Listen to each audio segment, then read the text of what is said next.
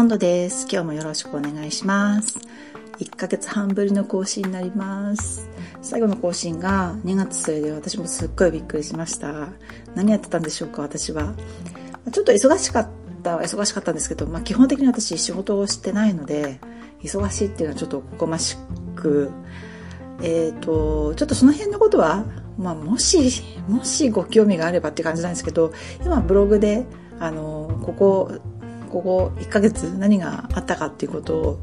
ちょっとつらつら書いているので、本当にもし、本当にご興味があれば、ブログ覗いてみてくだされば嬉しいです。概要欄の方にリンク貼っておきます。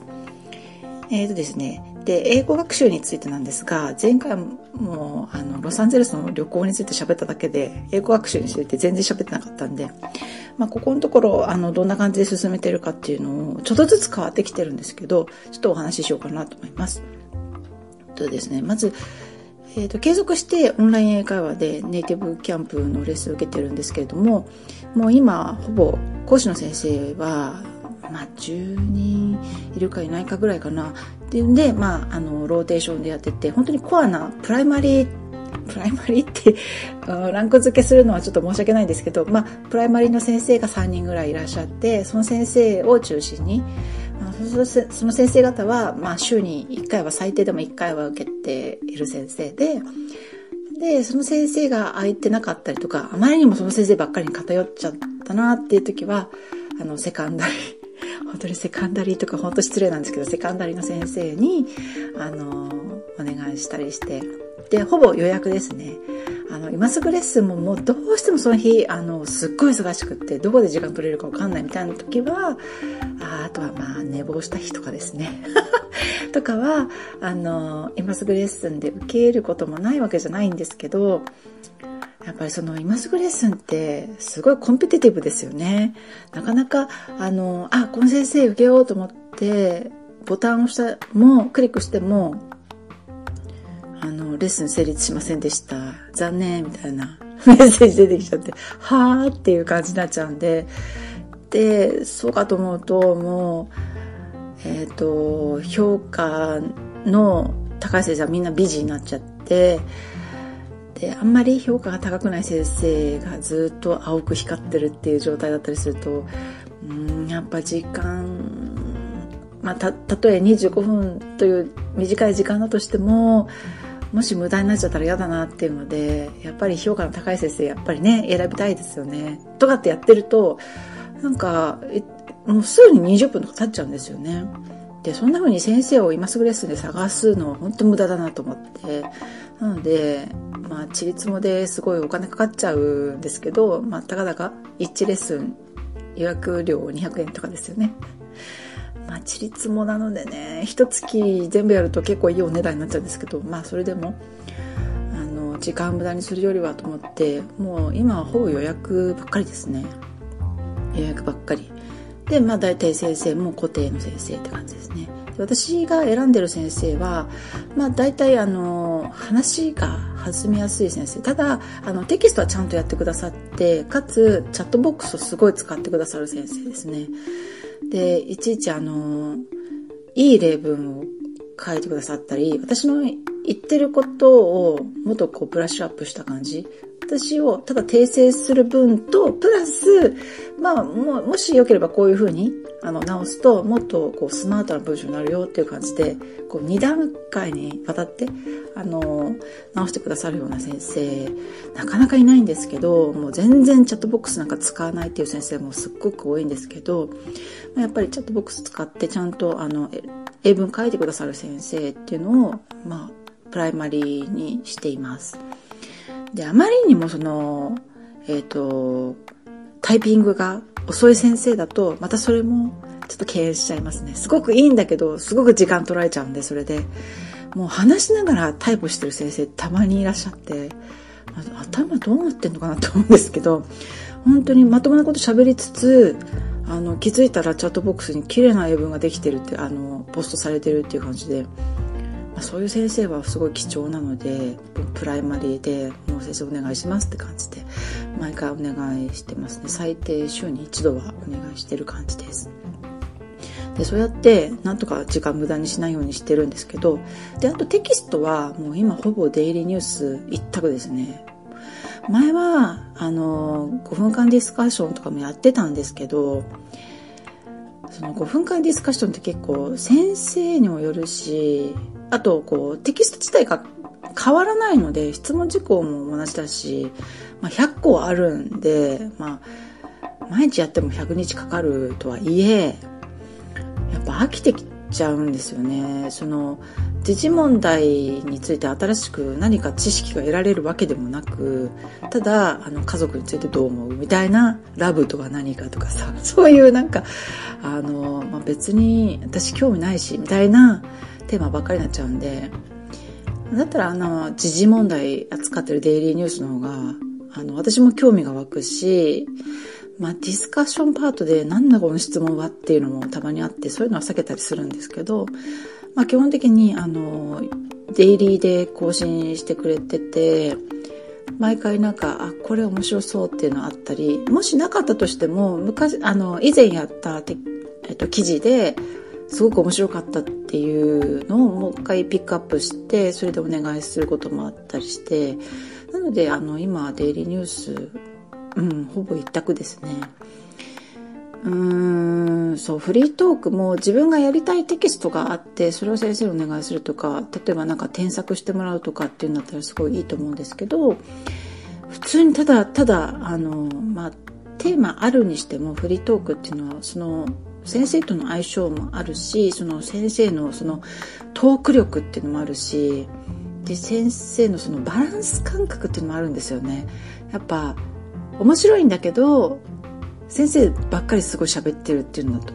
もうダメだし、私が喋りたいっていうのもあるし、なのでなんかすごい先生を選ぶテキストっていまいちだなと思って、やっぱりデイリーニュースが一番バランス取れててすごくやりやすいなっていうふうに思ってます。でたまに新しい先生開拓することもあるんですけど、もちろんいっぱいいた方がいいんで手持ちがなのでその先生、新しい先生でもそのデイリーニュースだと割とその先生のなんていうの、経験値とか私と合う合わないとかっていうのもあんまり出にくいんですよね。平均してなんかいい感じのレッスンになるので、だからやっぱりデイリーニュース一番いいかなと思って今メインで使っています。でですね、ちょっと新しく始めたわけではないんですけど、ちょっとアップデートがありまして、で最近なんか新しい初めましての先生とやった時に、いやすっごい発音いいねって言われて、日本人っぽいアクセントがあんまり感じられないし、すごい聞きやすい英語だねって言われて、でもアメリカ住んでるからかななんて言われたんですけど、それはないですね。普通に発音いいって褒められたのはすっごい嬉しいんですけど、ただアメリカに住んでるから発音が良くなったっていうわけでは絶対ないです。これはもう断言したいです。でいろいろ考えたんですけど、もし本当に私の発音がすごく良くなったんだとすれば、一番大きい要因はもう何といっても NHK のラジオ英会話、これしかないと思ってます。で前から何回かお話ししてると思うんですけど、 NHK のラジオ英会話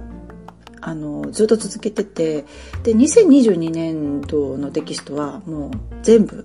毎日もう全部通して聞けました。もうコンプリートしました、前年度は。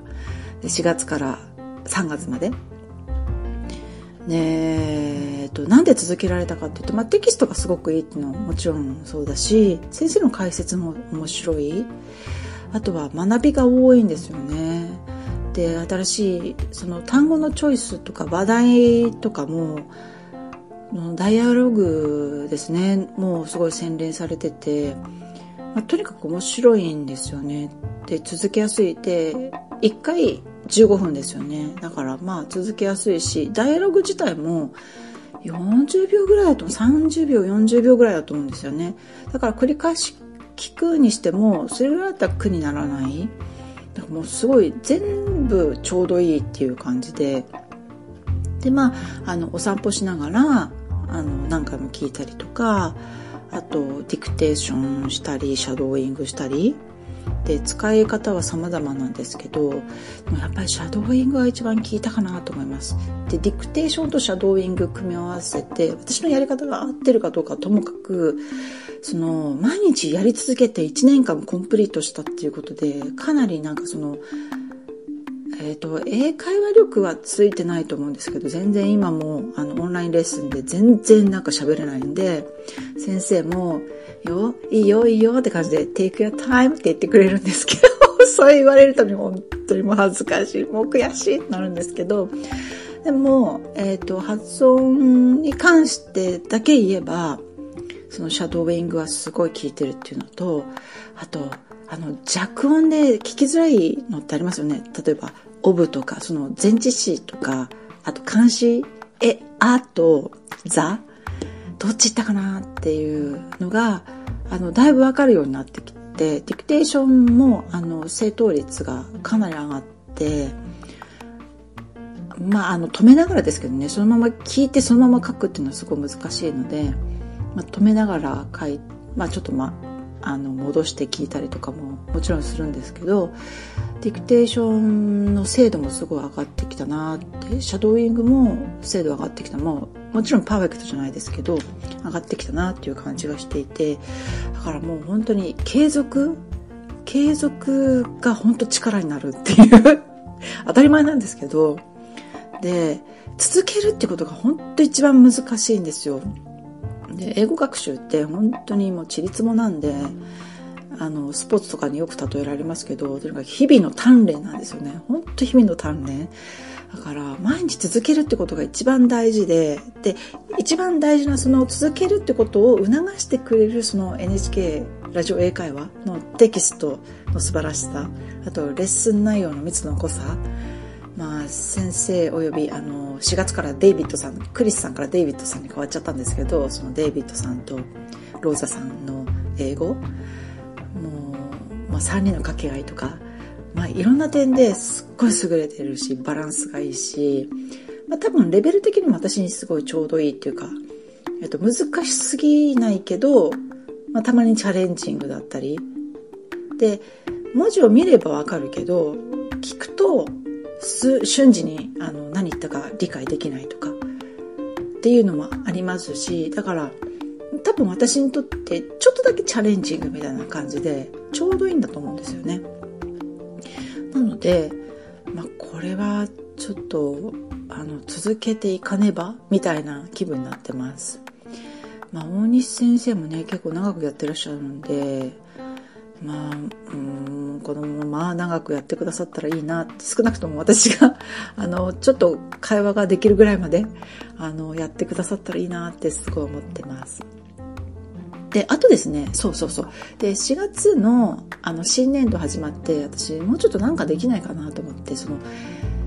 ラジオ英会話で習ったことをもうちょっと定着させる何がないかなと思った時に、そういえば私インスタグラムのアカウント持ってたと思って、なんで作ったかというと、ネイティブキャンプでたまにキャンペーンやるんですよね。で SNS でこれ宣伝してくれたらコインあげるよというキャンペーンやってて、そのためだけに作ったアカウントがあるんですけど、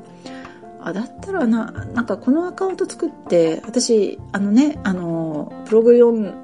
見てくださってる方は知ってらっしゃるかなと思うんですけど、イラスト描くのがすごい好きで、上手くないんですよ、本当に上手くはないんですけど、イラスト描くのすごい好きで、あとなんか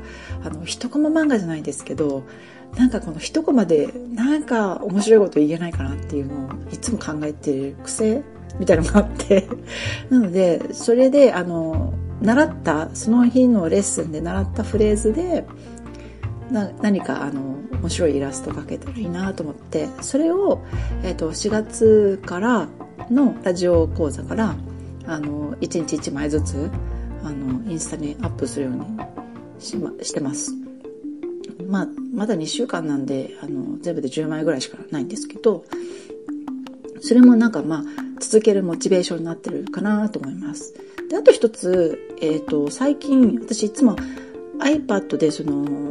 ラジオ講座聞いてるんですけど、その iPad での語学学習の動画っていうのがこの間なんかおすすめされてきて YouTube で見てみたら、その人はコリアンをやっっているみたいなんですけど、まあ同じことで、Kindle で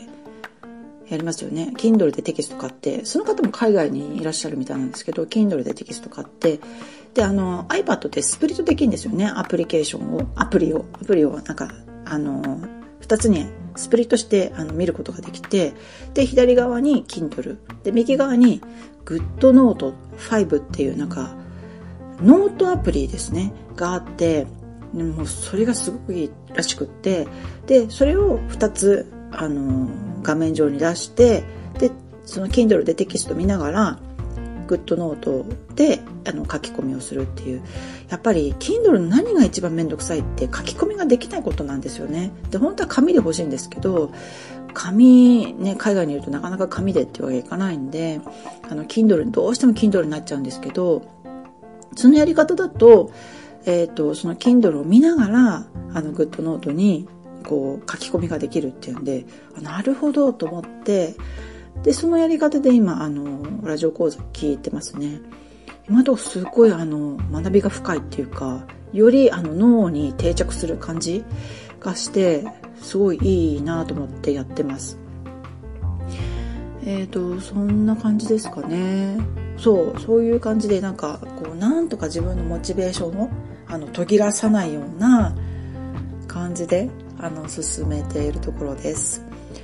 はい。まあ、空いてた1ヶ月半を埋めるような内容ではなかったですけど、まあ、ぼちぼちやってますっていうことで、近況報告みたいな、英語学習の近況報告でした。はい。以上になります。はい。では、今日もご清聴ありがとうございました。失礼いたします。